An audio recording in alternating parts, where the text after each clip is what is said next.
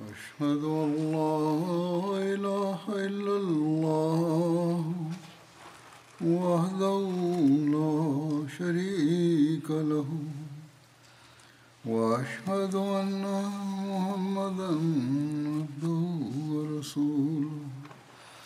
أما بعد فأعوذ بالله من الشيطان الرجيم. بسم الله الرحمن الرحيم. الحمد لله رب العالمين. الرحمن الرحيم. مالك يوم الدين. إياك نعبد وإياك نستعين. اهدنا الصراط المستقيم صراط الذين أنعمت عليهم غير المغضوب عليهم ولا الضالين തിരുനബി സല്ലല്ലാഹു അലൈഹി വസല്ലമിന് യുദ്ധത്തിൽ പരിക്ക് പറ്റിയതിനെ പറ്റിയുള്ള വിശദീകരണത്തിൽ ചില നിവേദനങ്ങൾ ഇപ്രകാരമാകുന്നു. ഹജറത്ത് ഇബിനു അബ്ബാസിന്റെ നിവേദനമനുസരിച്ച് ഈ സന്ദർഭത്തിൽ നബി സല്ലല്ലാഹു അലൈഹി പറഞ്ഞു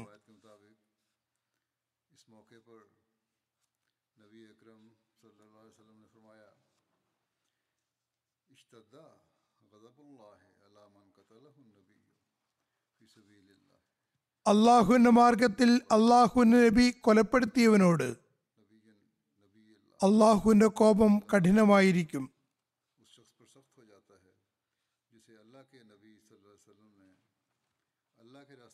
റസൂലുല്ലാഹിന്റെ മുഖത്തെ രക്തമംഗലമാക്കിയ സമൂഹത്തിനു മേൽ അള്ളാഹുവിന്റെ കോപം കഠിനമായിരിക്കും.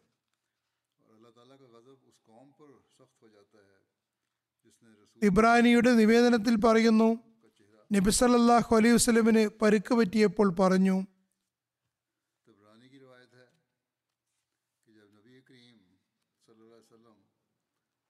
റസൂലുല്ലായുടെ പരിശുദ്ധ മുഖത്തിന് പരിക്കേൽപ്പിച്ച സമൂഹത്തിന് മേൽ അള്ളാഹുവിന്റെ കോപം കഠിനമായിരിക്കും. തുടർന്ന് അല്പം നിർത്തിയ ശേഷം പറഞ്ഞു അള്ളാഹുവെ എന്റെ സമുദായത്തിന് പുറത്തു കൊടുക്കണമേ. കാരണം അവർ അജ്ഞരാകുന്നു. സഹീഹയിലുള്ള നിവേദനത്തിലും ഇതുതന്നെയാണുള്ളത് നബി നബിസലല്ലാഹു അലൈവല്ലം ഇങ്ങനെ തുടരെ തുടരെ പറഞ്ഞുകൊണ്ടിരുന്നു. ലായാലമൂൻ അള്ളാഹുവെ എന്റെ സമുദായത്തിന് പുറത്തു കൊടുത്താലും കാരണം അവർ അജ്ഞരാകുന്നു. ചുരുക്കത്തിൽ നബി സലല്ലാഹു അലൈഹി വസ്ലമിന്റെ കാരണം പൂർണമായും അള്ളാഹുവിന്റെ കാരുണ്യവുമായി താതാത്മ്യം പ്രാപിച്ചതായിരുന്നു. അതുതന്നെയാണ് ഈ അവസ്ഥയിലും മികച്ചു നിന്നത്. അതേസമയം അപ്പോൾ നബി സല്ലല്ലാഹു അലൈഹി സ്വലമിന് പരുക്ക് പറ്റിയിരുന്നു രക്തം വരികയും ചെയ്യുന്നുണ്ടായിരുന്നു. നബി സല്ലല്ലാഹു അലൈഹി വസല്ലം തുടർന്ന് മേൽ ദുവാ ചെയ്യുകയുണ്ടായി. ജനങ്ങൾ അള്ളാഹുവിന്റെ നബിയെ അഥവാ പ്രിയപ്പെട്ടവനെ ആക്രമിക്കുമ്പോൾ അവന്റെ കോപം ആളിക്കത്തുന്നതാണ്. എന്നാൽ അള്ളാഹുവെ ഇവർ ചെയ്യുന്ന ഈ അക്രമങ്ങൾ അജ്ഞതയും വിവരക്കേടും കാരണമാണ് ചെയ്യുന്നത്. അവർക്ക് പുറത്തു കൊടുത്താലും അവർക്ക് മേൽ അവരുടെ തെറ്റുകൾ കാരണം ശിക്ഷ ഇറക്കരുതേ. അള്ളാഹുമ്മ സല്ലി അലാ മുഹമ്മദിം വ ആലി മുഹമ്മദ്. എത്രമാത്രം അനുഗ്രഹത്തിന്റെയും കാരണത്തിന്റെയും ദൃശ്യമാണിത്. സഹി ബുഖാരിയിൽ ഈ നിവേദനം ഇങ്ങനെ കാണുന്നു.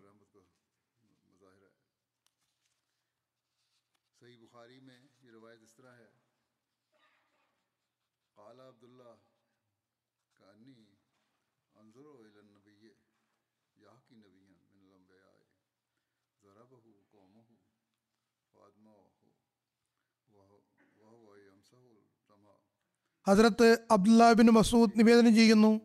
നബി സലല്ലാഹു അലൈഹി സ്വലം നബിമാരിൽ ഒരു നബിയുടെ അവസ്ഥ കേൾപ്പിച്ചുകൊണ്ടിരുന്നത് ഇപ്പോഴും എന്റെ കൺമുന്നിലുണ്ട്. ഒരു ജനത തങ്ങളുടെ നബിയെ മർദ്ദിച്ച് രക്തത്തിൽ കുളിപ്പിച്ചു. അദ്ദേഹം തന്റെ കൈകൊണ്ട് രക്തം തുടച്ചുകൊണ്ട് ഇങ്ങനെ പറയുന്നുണ്ടായിരുന്നു അള്ളാഹുവേ എന്റെ ജനതയ്ക്ക് പുറത്തു കൊടുത്താലും കാരണം അവർ അജ്ഞരാകുന്നു. ഇതേപ്പറ്റി അതിരത്ത് മീസ ബഷീർ അഹമ്മദ് സാഹിബും സീറത്ത് ഖാത്തുമൻ നബീനിൽ വിശദമായി എഴുതിയിട്ടുണ്ട്. മലയിടുക്കിൽ എത്തി നബി സല്ലല്ലാഹു അലൈഹി ഹസ്രത്ത് അലിയുടെ സഹായത്തോടെ മുറിവുകൾ വൃത്തിയാക്കുകയായിരുന്നു. രണ്ട് വളയങ്ങൾ നബി സല്ലല്ലാഹു അലൈഹി വസല്ലമിന്റെ മുഖത്ത് തറഞ്ഞു പോയിരുന്നു. അത് അബൂ ഉബൈദ ബിൻ ജറാഹ് വളരെ പ്രയാസപ്പെട്ട് തന്റെ പല്ലുകൾ കൊണ്ട് വലിച്ചു പുറത്തെടുത്തു. അത് പുറത്തെടുക്കാനുള്ള ശ്രമത്തിൽ അദ്ദേഹത്തിന്റെ രണ്ട് പല്ലുകൾ പൊട്ടിപ്പോവുകയുണ്ടായി ആ സമയത്ത് നബി സല്ലല്ലാഹു അലൈഹി വസ്ലമിന്റെ മുറിവുകളിൽ നിന്ന് വളരെയേറെ രക്തം ഒഴുകിക്കൊണ്ടിരുന്നു. നബി സല്ലാഹു അലൈഹി സ്വലം പ്രസ്തുത രക്തം കണ്ട് വളരെ പ്രയാസത്തോടു കൂടി പറഞ്ഞു.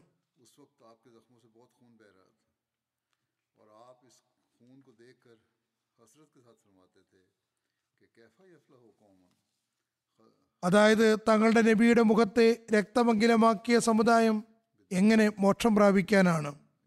അദ്ദേഹത്തിന്റെ കുറ്റം അദ്ദേഹം അവരെ അള്ളാഹയിലേക്ക് വിളിക്കുന്നു എന്നതായിരുന്നു. പിന്നെ അല്പസമയം മൗനം ദീക്ഷിച്ചതിന് ശേഷം പറഞ്ഞു അള്ളാഹുവെ എന്റെ ജനതയ്ക്ക് മാപ്പ് കൊടുത്താലും കാരണം അവരുടെ ഈ കുറ്റം അജ്ഞതയും വിവരക്കേടും കൊണ്ട് ഉണ്ടായതായിരുന്നു. നിവേദനത്തിൽ പറയുന്നു ആ സമയത്ത് ഈ ഖുർആാനിക വചനം ഇറങ്ങി. അതായത് ശിക്ഷയുടെയും മാപ്പിന്റെയും കാര്യം അള്ളാഹുവിന്റെ കയ്യിലാകുന്നു. അതിൽ നിങ്ങൾക്ക് ഒരു കയ്യുമില്ല. അള്ളാഹു താൻ ഇഷ്ടമുള്ളവർക്ക് മാപ്പാക്കുകയും താൻ ഇച്ഛിക്കുന്നവർക്ക് ശിക്ഷ നൽകുകയും ചെയ്യുന്നു. തുടർന്ന് എഴുതുന്നു. ഫാത്തിമത്ത് സുഹറ നബി സലല്ലാഹു അലൈഹി വസ്ലമിനെ സംബന്ധിച്ച ഭയാനകമായ വാർത്ത കേട്ട് മദീനയിൽ നിന്ന് പുറപ്പെട്ടു വന്നിരുന്നു. അവർ ഏതാനും സമയം കൊണ്ട് ഉഹുദിലെത്തി. എത്തിയതും നബി സല്ലല്ലാഹു അലൈഹി വസ്ലമിന് മുറിവുകൾ കഴുകാൻ തുടങ്ങി. പക്ഷെ ഒരു നിലയ്ക്കും രക്തം നിലയ്ക്കുന്നുണ്ടായിരുന്നില്ല. അവസാനം ഫാത്തിമ പായിയുടെ ഒരു കഷ്ണം കത്തിച്ചു. അതിന്റെ ചാരം നബി സല്ലല്ലാഹു അലൈഹി വസല്ലമിന്റെ മുറിവിൽ വെച്ച് കെട്ടി. അങ്ങനെ രക്തം വരുന്നത് നിന്നു. മറ്റു സ്ത്രീകളും ആ സന്ദർഭത്തിൽ പരിക്കേറ്റ സഹാബാക്കൾക്ക് സേവനം ചെയ്തുകൊണ്ട് പുണ്യം കരസ്ഥമാക്കുകയുണ്ടായി. ഹദ്രത് ഖലീഫത്തുൽ മസീദ് സാനി അലിയല്ലാഹു അൻഹു ഈ സംഭവം ഇപ്രകാരം വിവരിക്കുന്നു. ഉഹദ് യുദ്ധവേളയിൽ ഒരു കല്ല് നബി സലല്ലാഹു അലൈഹി സ്വലമിന്റെ പടത്തൊപ്പിയിൽ പതിച്ചു. അതിന്റെ ഒരു ആണി നബി സലല്ലാഹു അലൈഹി സ്വലമിന്റെ തലയിൽ തറഞ്ഞു പോവുകയും ചെയ്തു. നബി സലല്ലാഹു അലൈഹി വസ്ലം തനിക്ക് ചുറ്റും പടപൊഴുതിക്കൊണ്ടിരുന്ന ഷഹീദായ സഹാബാക്കളുടെ മൃതദേഹങ്ങൾക്ക് മേൽ മോഹാത്സ്യപ്പെട്ടു വീഴുകയുണ്ടായി. അതിനുശേഷം വേറെ ചില സഹാബാക്കളുടെ മൃതദേഹങ്ങൾ നബി സലല്ലാഹു അലൈഹി സ്വലമിന്റെ പരിശുദ്ധ ദേഹത്തിനു മീതെ വീഴുകയും ചെയ്തു. ജനങ്ങൾ നബി സല്ലല്ലാഹു അലൈഹി സ്വലം കൊല്ലപ്പെട്ടു എന്ന് കരുതി. എന്നാൽ നബി സല്ലല്ലാഹു അലൈഹി സ്വലമിനെ കുഴിയിൽ നിന്നും പുറത്തെടുത്തപ്പോൾ നബി സല്ലല്ലാഹു അലൈഹി സ്വലമിന് ബോധം വരികയുണ്ടായി. ശത്രുക്കൾ തനിക്ക് പരിക്കേൽപ്പിച്ചുവെന്നോ തന്റെ പല്ല് പൊട്ടിച്ചുവെന്നോ തന്റെ ബന്ധുമിത്രാദികളെ ഷഹീദാക്കി എന്നോ ഉള്ള ചിന്ത പോലും ഉണ്ടായില്ല. നബി സല്ലല്ലാഹു അലൈഹി സ്വലം ബോധം വീണ ഉടനെ ഇങ്ങനെ ദുവാ ചെയ്തു.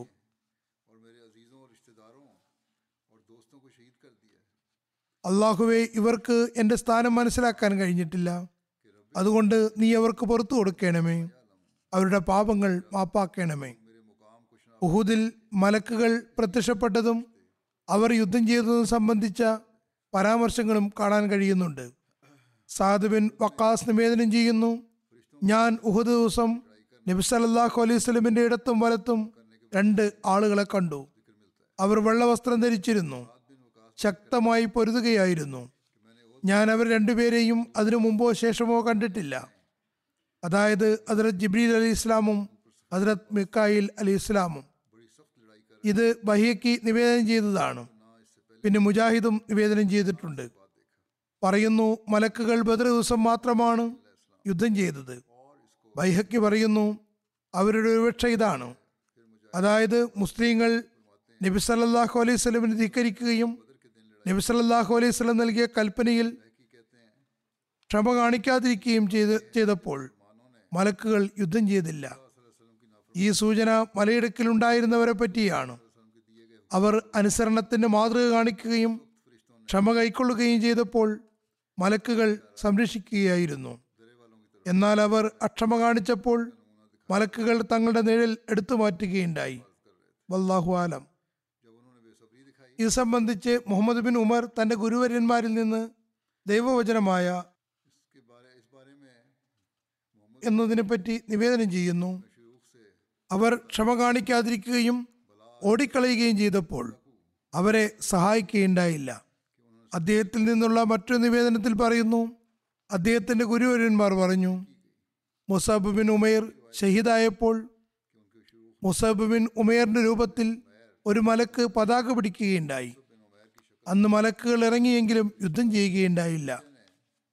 ഹാരിസ് ബിൻ സിമ്മ ഈ അവസ്ഥകളുടെ നഖചിത്രം വിവരിച്ചുകൊണ്ട് പറയുന്നു. ഉഹദ് ദിവസം നബി സല്ലല്ലാഹു അലൈഹി സ്വലം താഴ്വരയിലായിരുന്നു.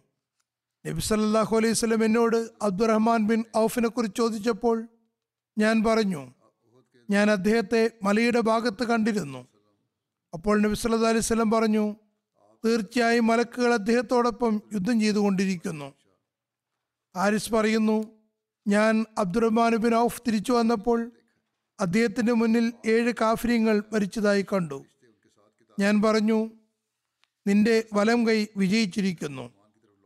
ഇവരെയെല്ലാം താങ്കളാണോ കൊന്നത്? അദ്ദേഹം പറഞ്ഞു ഇയാളെ ഞാനാണ് വധിച്ചത്. മറ്റുള്ളവരെ കൊന്നയാളെ ഞാൻ കണ്ടിട്ടില്ല. ഞാൻ പറഞ്ഞു അള്ളാഹുൻ റസൂൽ ഞങ്ങളോട് പറഞ്ഞത് സത്യമായിരുന്നു. അതായത് മലക്കുകൾ അദ്ദേഹത്തോടൊപ്പം യുദ്ധം ചെയ്തുകൊണ്ടിരുന്നു എന്ന് പറഞ്ഞത്. Ibn Saad Abdullah bin Fazal bin അബ്ബാസിൽ നിന്ന് നിവേദനം ചെയ്യുന്നു. പറയുന്നു ഉഹദ് ദിവസം നബി സല്ലല്ലാഹു അലൈഹി മുസ്അബ് ബിൻ ഉമൈറിന് പതാക നൽകി.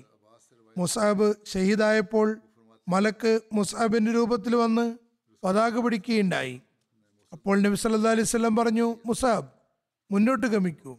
അപ്പോൾ മലക്ക് നബി സല്ലാഹു അലൈഹി സ്വലമിന് നേരെ തിരിഞ്ഞുകൊണ്ട് പറഞ്ഞു ഞാൻ മുസാബ് അല്ല. നബി സല്ലാ അലൈഹി സ്വലം അത് മലക്കാണ് തിരിച്ചറിഞ്ഞു. ആ മലക്ക് മുഖേന നബി സല്ലാഹു അലൈഹി സ്വലമിന് സഹായം നൽകപ്പെട്ടു. മുഹമ്മദ് ബിൻ സാബിത്തിൽ നിന്ന് നിവേദനം നബി സല്ലാഹു അലൈഹി സ്വലം ഒരു ദിവസം പറഞ്ഞു മുസാബ് മുന്നോട്ട് കുതിക്കും. അപ്പോൾ അബ്ദുറഹ്മാൻ ബിൻ ഔഫ് ചോദിച്ചു യാ റസൂലല്ലാ?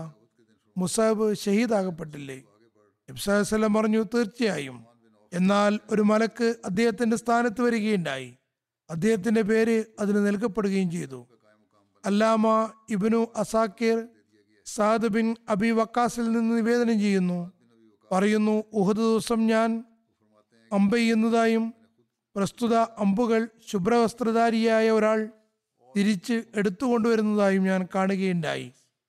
എനിക്ക് അയാൾ അറിയില്ലായിരുന്നു. അത് മലക്കാണെന്ന് ഞാൻ അനുമാനിക്കുന്നു. ഉമേർ ബിൻ ഇസ്ആഖ് നിവേദനം ചെയ്യുന്നു.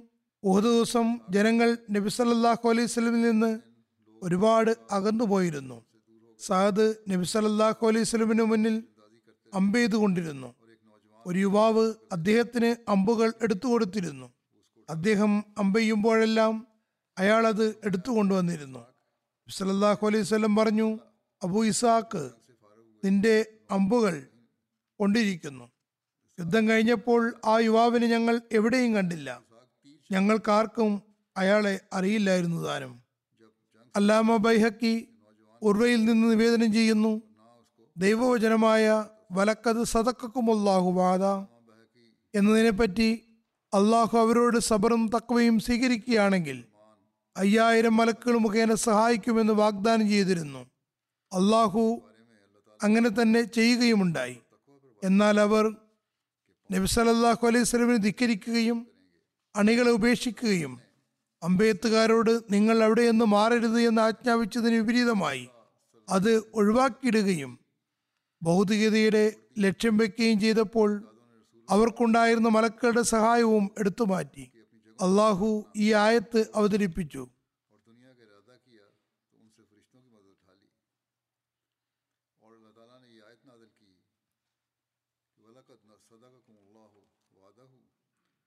അള്ളാഹു നിങ്ങൾക്ക് തന്റെ വാഗ്ദാനം സത്യമായി കാണിച്ചു തന്നു.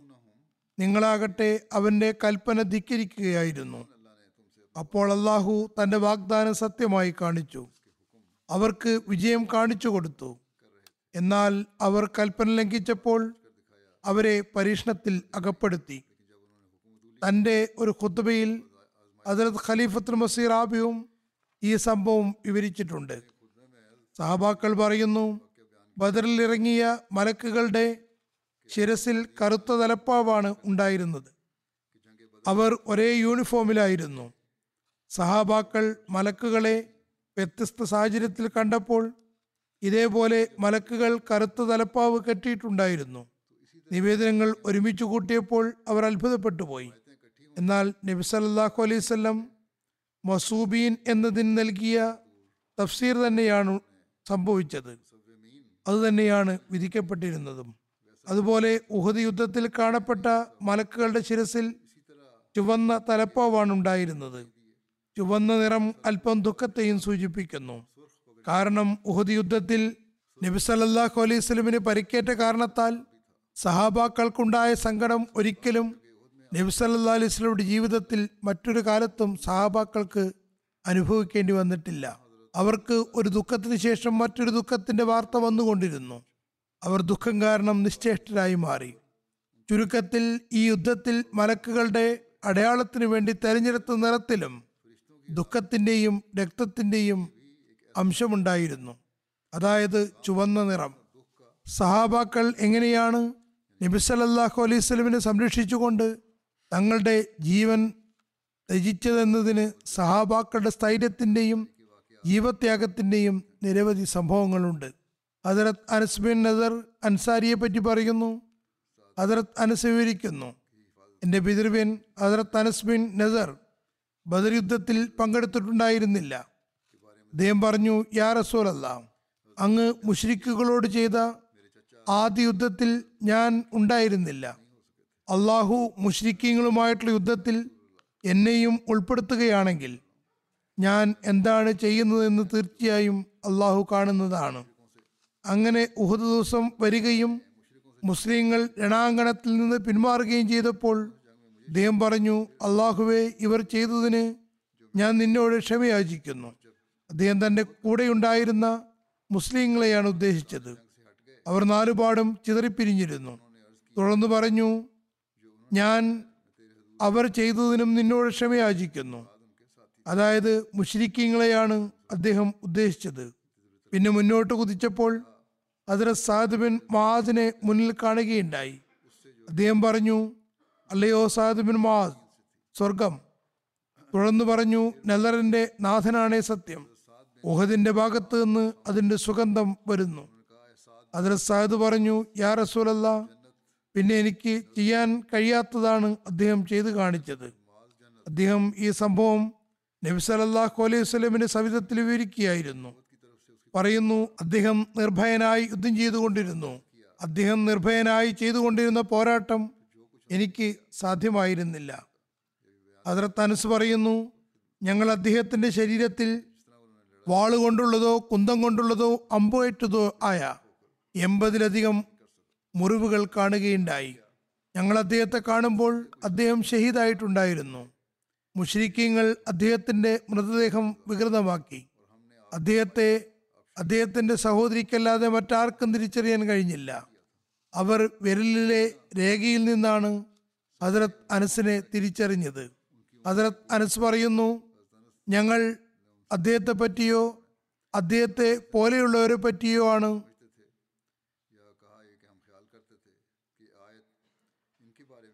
വിശ്വാസികളിൽ ചിലർ അവർ അള്ളാഹുവുമായി ചെയ്തിട്ടുള്ള തങ്ങളുടെ വാഗ്ദാനം സത്യമാക്കി കാണിച്ചു കൊടുത്തു എന്ന ആയത്ത് ഇറങ്ങിയതെന്ന് കരുതുന്നു.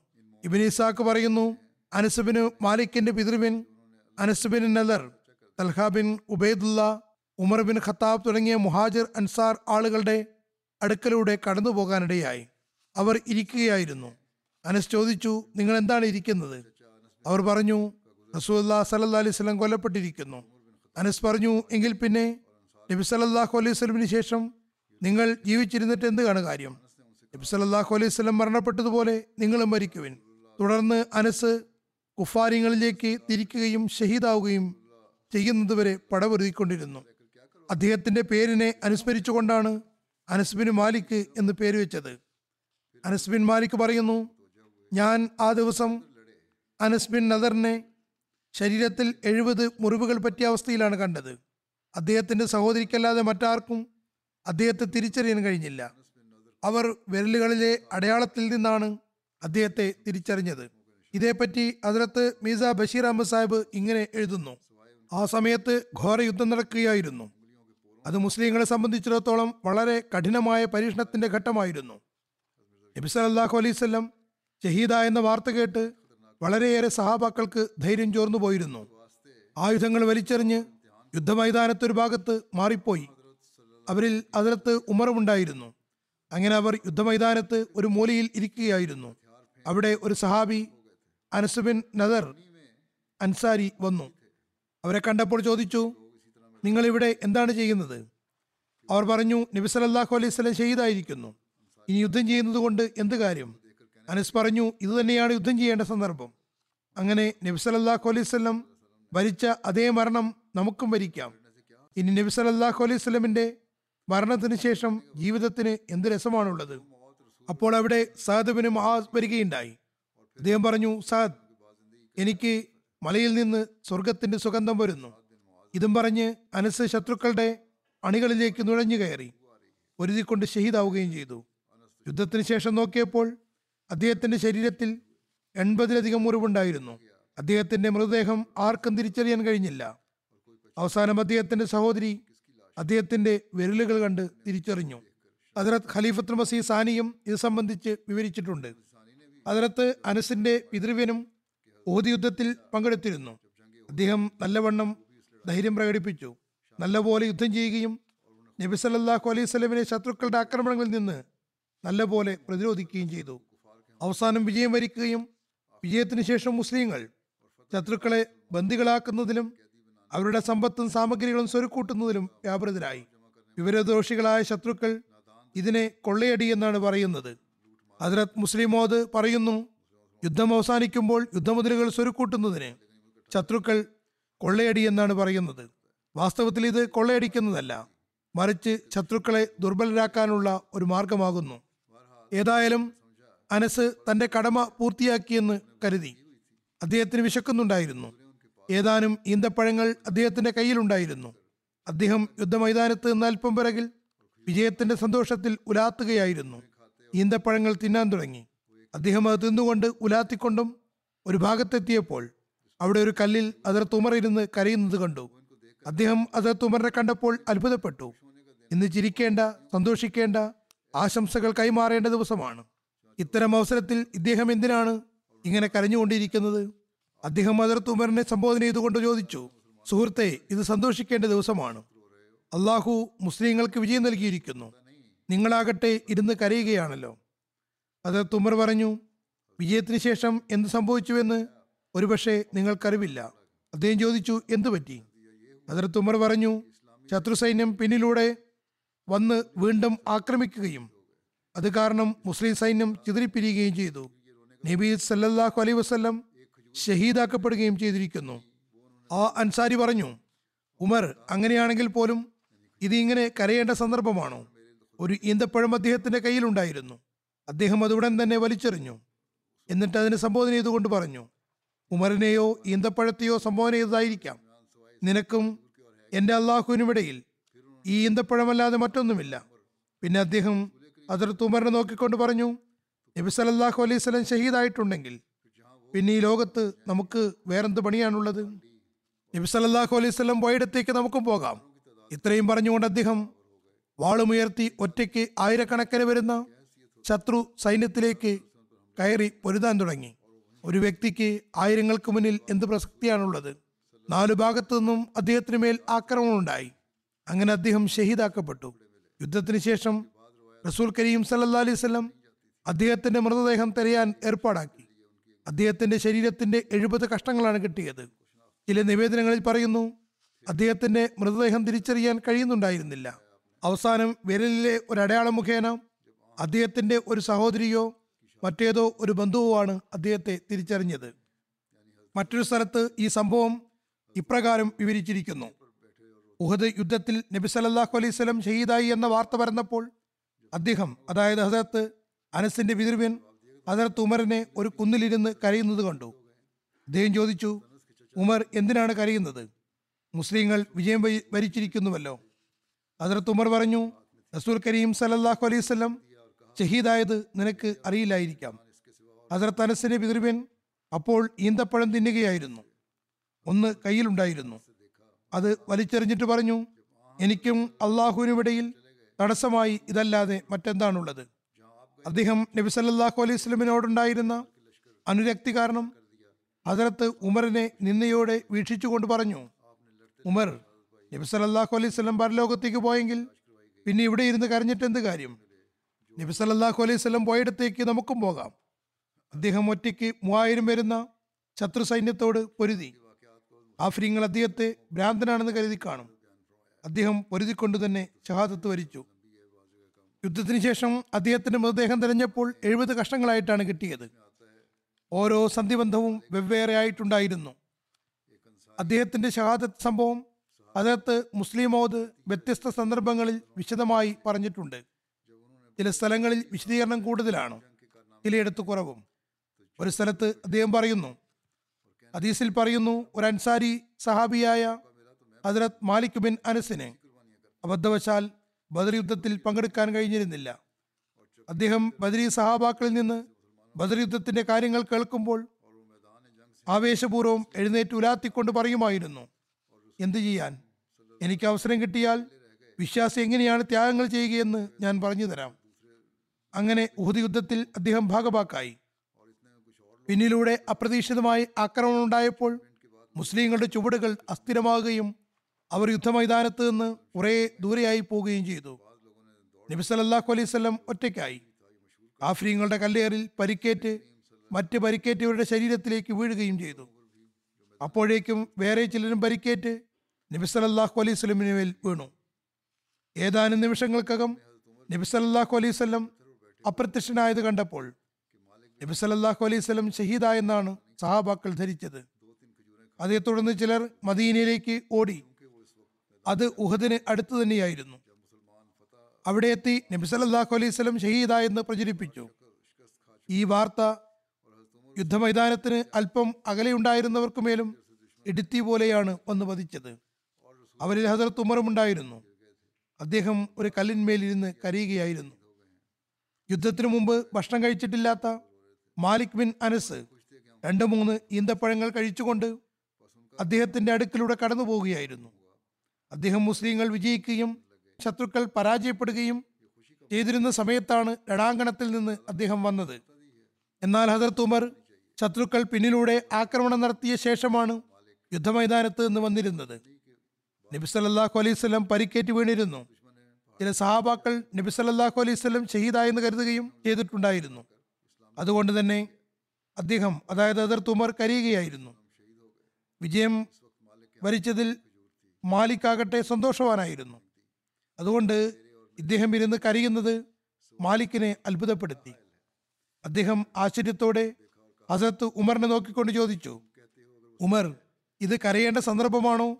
അതോ സന്തോഷിക്കേണ്ട സന്ദർഭമാണോ? അള്ളാഹു മുസ്ലിങ്ങൾക്ക് വിജയം നൽകിയിരിക്കുന്നു. നമ്മൾ സന്തോഷിക്കേണ്ടതാണ്.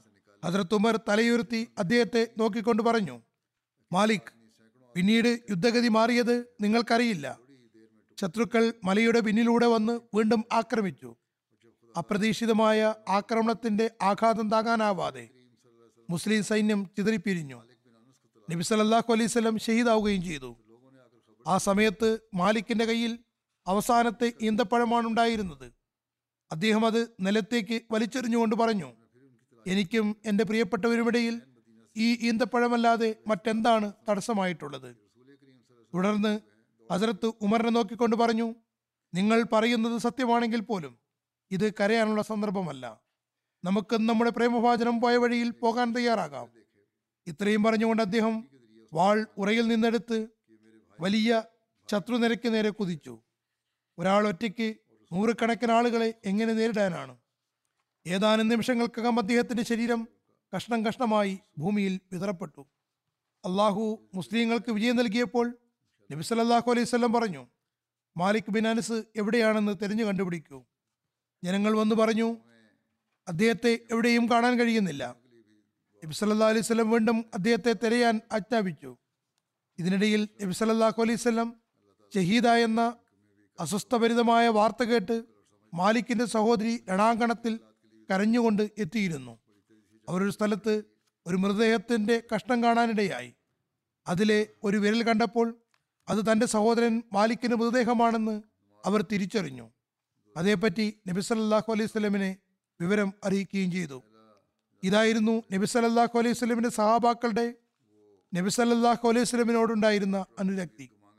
ഈ വിവരണം ഇനിയും ഇൻഷല്ല തുടരുന്നതാണ്. ദുവാകളിൽ യമനിലെ അഹമ്മദികളെയും ഓർക്കുക. അവരിപ്പോൾ വളരെയേറെ ബുദ്ധിമുട്ടിലാണ്.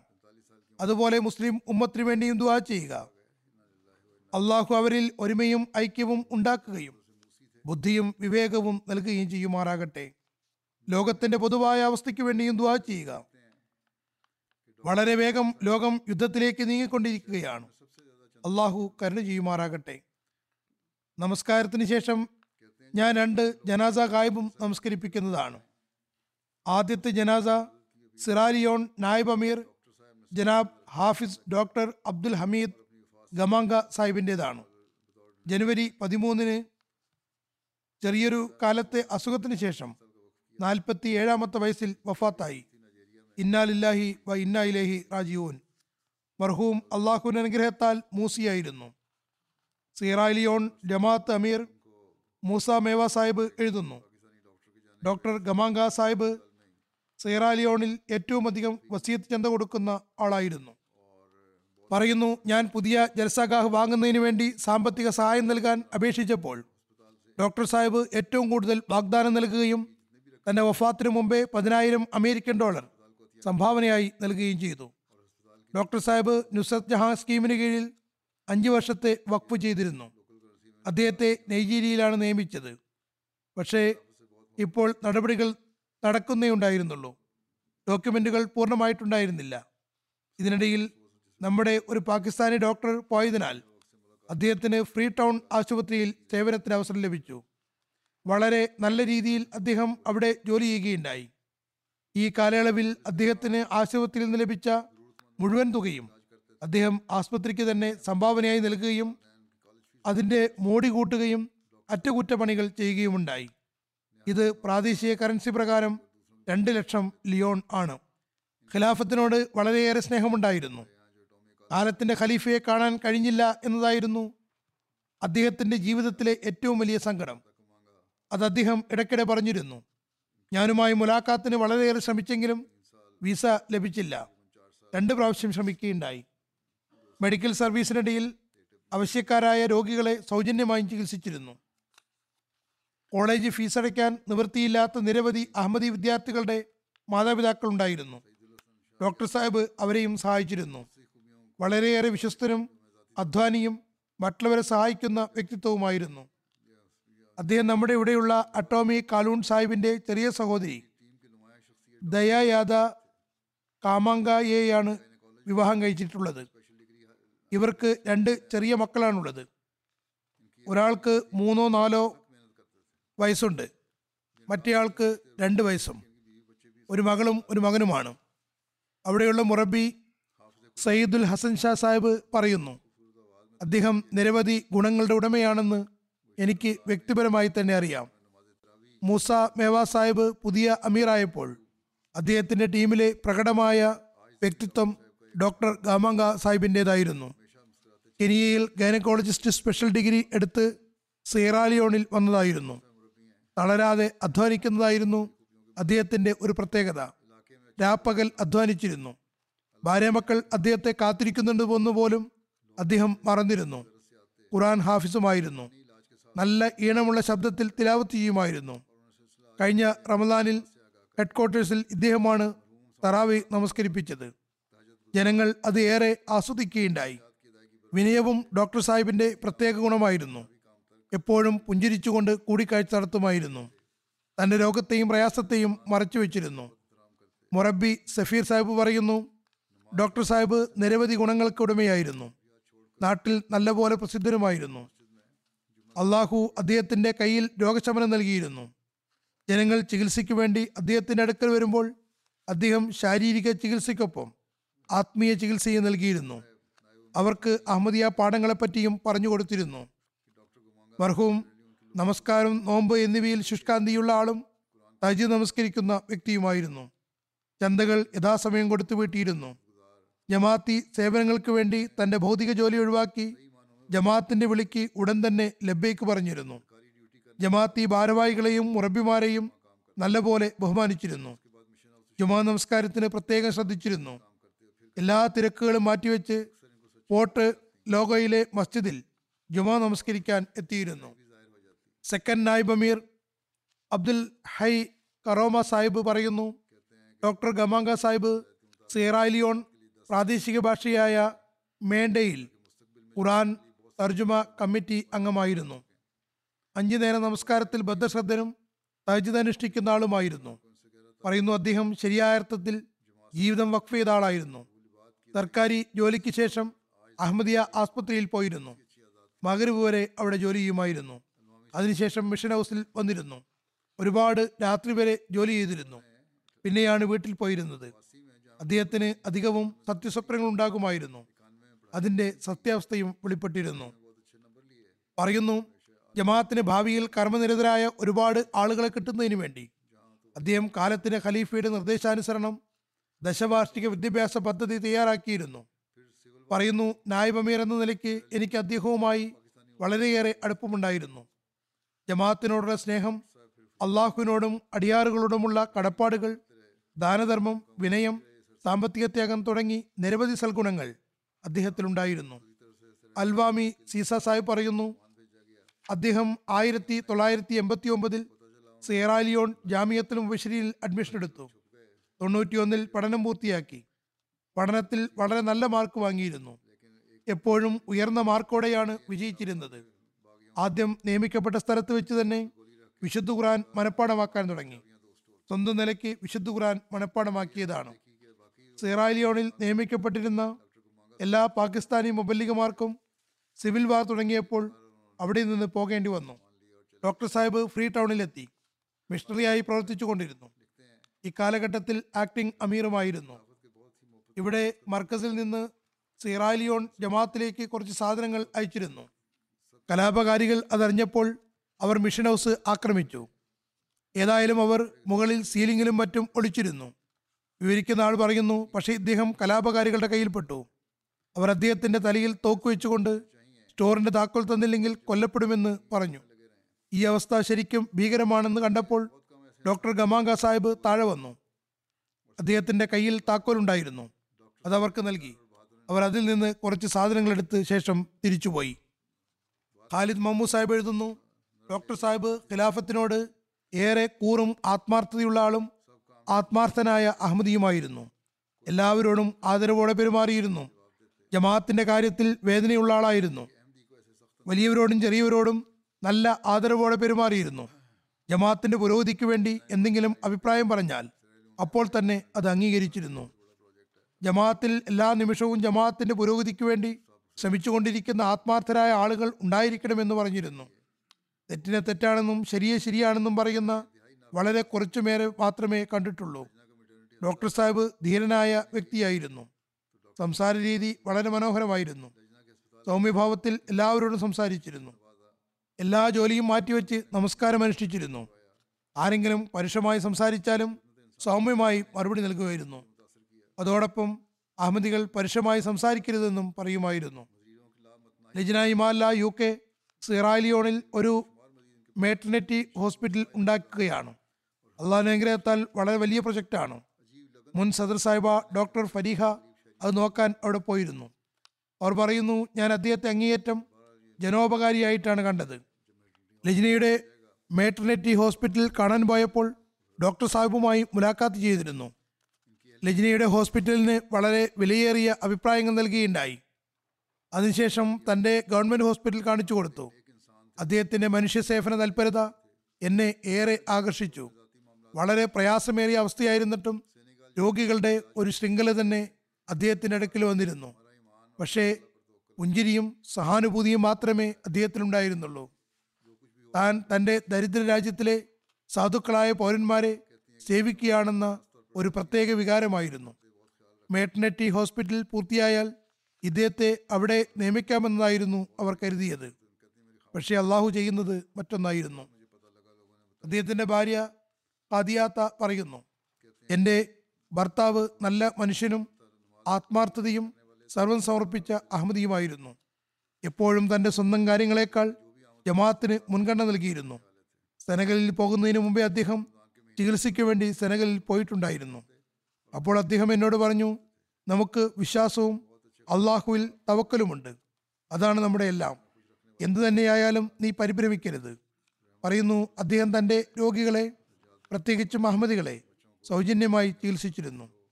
അവരെ ഏറെ ശ്രദ്ധിച്ചിരുന്നു. ഒരുപാട് നന്മകൾ പറയുന്നുണ്ട്. എന്റെ ഭർത്താവിന്റെ മരണശേഷം ജനങ്ങൾ പറഞ്ഞതാണിത്.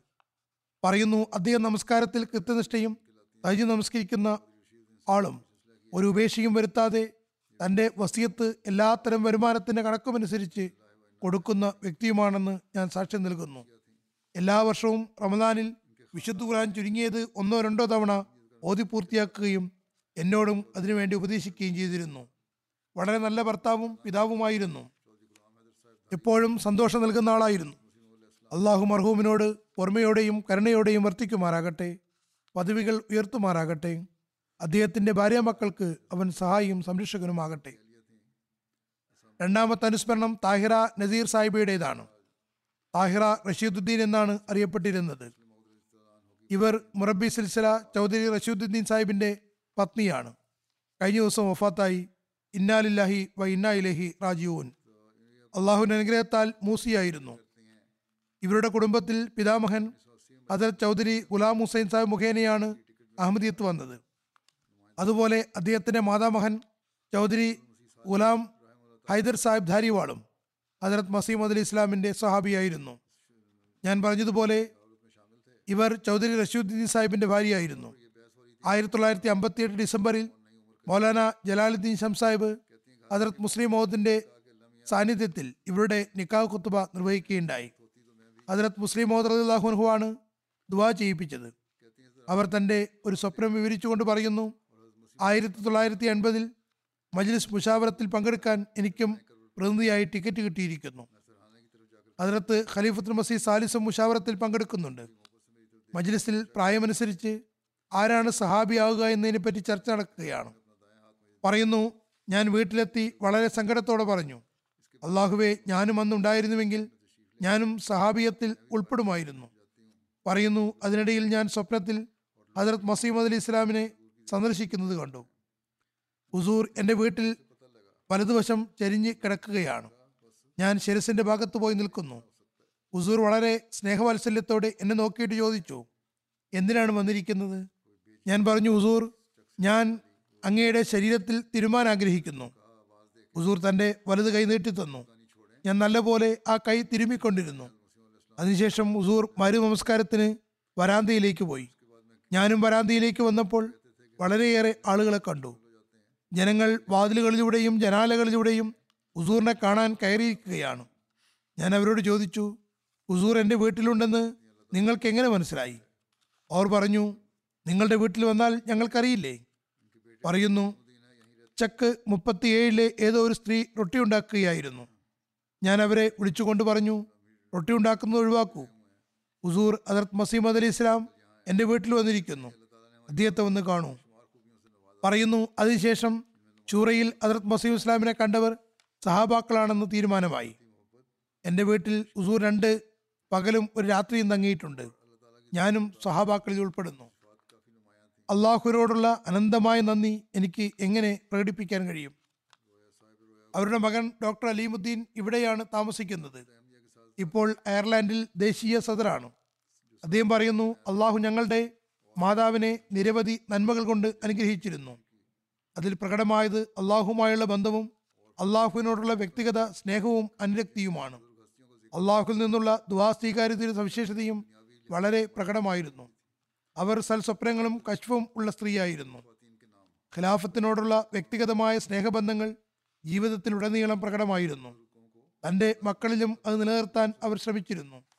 പറയുന്നു ചെറുപ്പത്തിൽ ഞങ്ങളുടെ വീട്ടിൽ പറയപ്പെട്ടിരുന്ന മഹാന്മാരായ വ്യക്തിത്വങ്ങൾ ഭൗതികമായി പ്രത്യേകതയുള്ളവരല്ലായിരുന്നു. മറിച്ച് ഖലീഫുമാരായിരുന്നു. അല്ലെങ്കിൽ ചെറിയ പ്രായം മുതലേ ഞങ്ങളുടെ കാതുകളിൽ കേട്ടിരുന്ന മഹതികളായ സ്ത്രീകളുണ്ടായിരുന്നു. അവരോടെല്ലാം ഉമ്മ ദുവാക്ക് വേണ്ടി എപ്പോഴും പറഞ്ഞുകൊണ്ടിരുന്നു. അല്ലാതെ സ്വന്തമായി ദുവാ ചെയ്ത് മറ്റുള്ളവരോട് പറയാതിരുന്നിട്ടില്ല. മറ്റുള്ളവരുടെ അടുത്തുപോയി പറയുകയും ചെയ്തിരുന്നു. അദ്ദേഹം പറയുന്നു മാതാവിന്റെ വ്യക്തിത്വത്തിൽ പ്രകടമായിട്ടുണ്ടായിരുന്ന മറ്റൊരു സവിശേഷത ജമാഅത്തിന്റെ അഭിമാനമായിരുന്നു. ഒരിക്കൽ ഞങ്ങളുടെ വീട്ടിൽ അകന്ന ബന്ധത്തിലുള്ള ഒരാൾ ജമാഅത്തിനെ പറ്റി അനുചിതമായ വാക്കുകൾ പറയുകയുണ്ടായി. പൊതുവെ ആളുകൾ ഇങ്ങനെയുള്ളത് കേൾക്കുമ്പോൾ നിശബ്ദരായിരിക്കുകയാണ് ചെയ്യുക. എന്നാൽ ഉമ്മ ഉടൻ തന്നെ ശക്തമായി പ്രതികരിച്ചു. ആദ്യം അവരെ തടയുകയും പിന്നെ തിരുത്തുകയും ചെയ്തു. അവർ ബന്ധുക്കളോട് കലഹിക്കേണ്ടി വന്നാലും ജമാഅത്തിന്റെ അന്തസ്സിന് കോട്ടം തട്ടാൻ അനുവദിക്കുകയില്ല എന്നതാണ് അവരെ കുറിച്ച് കുടുംബത്തിൽ പ്രസിദ്ധമായിട്ടുണ്ടായിരുന്നത്. അവരുടെ ഭർത്താവ് ചൗധരി റഷീദ്ദീൻ സാഹിബ് വഖഫ് ചെയ്തയാളും മുറബിയുമായിരുന്നു രണ്ടു തവണ ആഫ്രിക്കയിൽ പോയിട്ടുണ്ട്. ഇവർ പാകിസ്ഥാനിൽ തന്നെയാണ് കഴിച്ചുകൂട്ടിയത്. തന്റെ മക്കൾക്ക് നല്ല ശിക്ഷണം നൽകാൻ ശ്രമിച്ചു. പറയുന്നു ഞങ്ങൾ ആൺകുട്ടികളുടെ സൗഹൃദത്തെ പറ്റിയും അവർ ആരാണ് എങ്ങനെയുള്ളവരാണ് എന്നെല്ലാം അവർക്കറിയാമായിരുന്നു. നാട്ടിലെ നല്ലവരും എഴുത്തും വായനയുമുള്ള കുട്ടികളുമായി സൗഹൃദമുണ്ടാക്കണമെന്നും അല്ലാതെ ഏതെങ്കിലും കുട്ടികളുമായി ആകരുതെന്നും പറയുമായിരുന്നു. പറയുന്നു ഞാൻ കണ്ടിട്ടുള്ളത് അവർക്കെപ്പോഴും അള്ളാഹുവിനോട് സ്നേഹമുള്ള സ്ത്രീകളുമായിട്ടായിരുന്നു സൗഹൃദമുണ്ടായിരുന്നത്. ഭൗതികരുടെ സദസ്സിൽ എനിക്ക് രസം കിട്ടുന്നില്ല എന്നും മറിച്ച് സാധാരണക്കാരും ദീനിൽ താല്പര്യമുള്ളവരുമായിട്ടാണ് തനിക്ക് താല്പര്യമെന്നും എപ്പോഴും പറയുമായിരുന്നു. അവരുടെ മക്കൾ സുബ്ദയും ആബിദയും പറയുന്നു ഞങ്ങൾക്ക് ബോധമുണ്ടായ കാലം മുതൽ ഉമ്മയെ ഇബാദത്ത് ചെയ്യുന്നതായും ദുവാ ചെയ്യുന്നതായും എല്ലാവരോടും ഇടപഴകുന്നതായും നല്ല സ്വഭാവമുള്ളതുമായിട്ടാണ് കണ്ടിട്ടുള്ളത്. ഇബാദത്തുകൾ വളരെ ആർദ്രമായും നഫലുകളും തഹജുദും താല്പര്യപൂർവവും അനുഷ്ഠിച്ചിരുന്നു. എന്തെങ്കിലും പ്രയാസമുണ്ടാകുമ്പോൾ വാതിലടിച്ച് ഒരുപാട് നേരം സുജൂത് ചെയ്യുമായിരുന്നു വഖഫെ സിന്ദഗി ആയതുകൊണ്ട് ചിലപ്പോൾ അരിഷ്ടതയും വന്നിട്ടുണ്ടെങ്കിലും വളരെ ക്ഷമയോടെയും ആത്മവിശ്വാസത്തോടെയും അള്ളാഹുവിൽ ഭരമേൽപ്പിച്ചും അതെല്ലാം സഹിക്കുകയുണ്ടായി. അള്ളാഹുവിനോടാണ് ചോദിച്ചിരുന്നത്. ഹജ്ജിന് പോകാനും അവർക്ക് സൗഭാഗ്യം ലഭിച്ചിരുന്നു. അള്ളാഹു അവരുടെ പ്രസ്തുത ആഗ്രഹവും നിറവേറ്റി കൊടുക്കുകയുണ്ടായി. പതിനൊന്ന് ഏത്തിക്കാഫ് ചെയ്തിട്ടുണ്ട്. അവിടെ വന്നിരുന്ന ആളുകളുടെ പെൺമക്കളും സ്ത്രീകളും അവരുടെ വാത്സല്യത്തെയും സ്വഭാവത്തെയും സൽപെരുമാറ്റത്തെയും പറ്റി അനുസ്മരിക്കുകയുണ്ടായി. ദീനി പുസ്തകങ്ങൾ പ്രത്യേകമായും വായിച്ചിരുന്നു. പ്രത്യേകിച്ചും ചരിത്ര പുസ്തകങ്ങൾ വളരെ താല്പര്യത്തോടെ വായിച്ചിരുന്നു. ജുമാ ദിവസം ഇബാദത്തിന് പ്രത്യേകമായും തയ്യാറായി മണിക്കൂറുകൾക്ക് മുമ്പേ പള്ളിയിൽ പോയി നഫലുകൾ അനുഷ്ഠിക്കുമായിരുന്നു. അവരുടെ ഒരു മകൻ സലീമുദ്ദീൻ സാഹിബ് മുറബിയും ഇപ്പോൾ റബുവിയിൽ നാസർ ഉമ്മുറാമയുമാണ്. പറയുന്നു ഉമ്മ വഖഫെ ഭാര്യയായിരുന്നു. ഞാൻ പറഞ്ഞു വന്നതുപോലെ ജലാലുദ്ദീൻ ഷം സാഹിബാണ് നിക്കാഹ് ഖുത്തുബ നിർവഹിച്ചത്. ഹജറത് മുസ്ലിം മോദ് ദുവാ ചെയ്യിച്ചു. അതേക്കുറിച്ചും അദ്ദേഹത്തിന്റെ പിതാവ് അവരോട് പറഞ്ഞിട്ടുണ്ട്. അതായത് അദ്ദേഹത്തിന്റെ പിതാവിന്റെ നിക്കാഹ് മറ്റൊരു സ്ഥലത്ത് നടക്കേണ്ടതായിരുന്നു. എല്ലാ തയ്യാറെടുപ്പുകളും പൂർത്തിയായി. മൗലാന അബുലത്ത ജലന്ധരി പ്രഭുവയിലെ മസ്ജിദ് നുസ്രത്തിൽ നിക്കാഹ് ഖുത്തുബ നിർവഹിക്കേണ്ടതായിരുന്നു. എല്ലാ ആളുകളും എത്തിയിരുന്നു. ഹജറത് മൗലാന അബുലത്ത സാഹിബ് ജാലന്ധരി എല്ലാ നിക്കാഹുകളും വിളംബരപ്പെടുത്തിയെങ്കിലും ഇദ്ദേഹത്തിന്റെത് വിളംബരം ചെയ്തില്ല. അദ്ദേഹത്തോട് പറഞ്ഞു നിങ്ങൾ വഖഫ് ചിന്തകിയാണ്. നിങ്ങളുടെ നിക്കാഹ് ഹജറത് മുസ്ലിം മോദ് വിളംബരപ്പെടുത്തുന്നതാണ്. അഥവാ അദ്ദേഹത്തിന്റെ സാന്നിധ്യത്തിൽ നടക്കുന്നതാണ്. ഏതായാലും കുറച്ച് ദിവസങ്ങൾക്ക് ശേഷം ഈ നിക്കാഹ് നടക്കേണ്ടിയിരുന്ന സ്ഥലത്ത് നിന്ന് വേണ്ട എന്ന് പറയുകയുണ്ടായി. തുടർന്ന് അദ്ദേഹത്തിന്റെ നിക്കാഹ് തായറ സാഹിബയുമായി നടന്നു. ഈ വിവാഹം വളരെ അനുഗ്രഹീതമായി മാറുകയും ചെയ്തു. ചന്തയിൽ വളരെ കൃത്യനിഷ്ഠ പാലിച്ചിരുന്നു. കാനഡ മാൽ സെക്രട്ടറി അദ്ദേഹത്തിന് എഴുതുന്നു ഞാൻ സ്വപ്നത്തിൽ രജിസ്റ്റർ തുറന്ന് ചന്തയുടെ കണക്കുകൾ നോക്കുന്നതായി കണ്ടു. ഇതിനിടയിൽ താഹിറ റഷീദുദ്ദീൻ സാഹിബ് വന്ന് അടുത്തിരിക്കുന്നു. ഞാൻ പറഞ്ഞു ഇപ്പോൾ നിങ്ങൾ തരീഖ് ജദീദിൽ അയ്യായിരം ഡോളർ ചന്ത എഴുതുകയാണെങ്കിൽ നിങ്ങളുടെ പേര് പാഞ്ച് ഹസാരി രജിസ്റ്റർ. അതായത് തരീഖ് ജദീദിന്റെ ആദ്യത്തെ അയ്യായിരം പേരുടെ രജിസ്റ്ററിൽ ഉൾപ്പെടുന്നതാണ്. ഈ സ്വപ്നത്തിൽ എന്നെ പ്രേരിപ്പിക്കുകയാണ്. ആ സമയത്ത് ഇവർ പാകിസ്ഥാനിൽ പോയിട്ടുണ്ടായിരുന്നു. പാകിസ്ഥാനിൽ നിന്ന് തിരിച്ചെത്തിയപ്പോൾ അവർക്ക് ഈ സ്വപ്നം കൽപ്പിച്ചു കൊടുത്തു. അവർ പറയുന്നു അവർ അങ്ങനെ തന്നെ ചെയ്യുമെന്ന് എനിക്ക് പ്രതീക്ഷയുണ്ടായിരുന്നു. ഇപ്പോൾ അള്ളാഹു അവർക്ക് സമൃദ്ധി നൽകിയിട്ടുണ്ട്. ഈ സ്വപ്നം കൽപ്പിച്ചതും അവർ ഉടൻ തന്നെ അയ്യായിരം ഡോളർ നൽകുകയുണ്ടായി. അള്ളാഹു അവരോട് ഓർമ്മയോടെയും കരുണയോടെയും വർത്തിക്കുമാറാകട്ടെ. അവരുടെ മക്കൾക്കും അവരുടെ നന്മകൾ തുടരാൻ സൗഭാഗ്യം നൽകുമാറാകട്ടെ.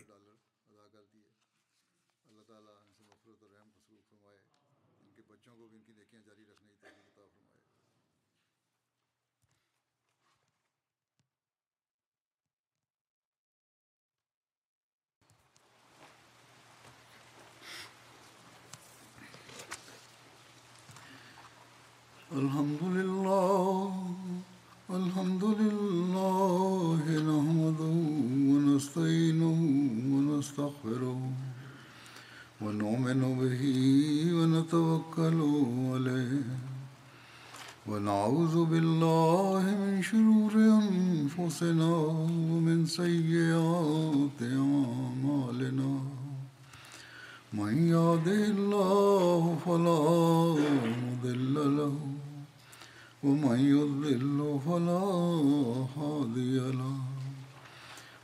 שלנו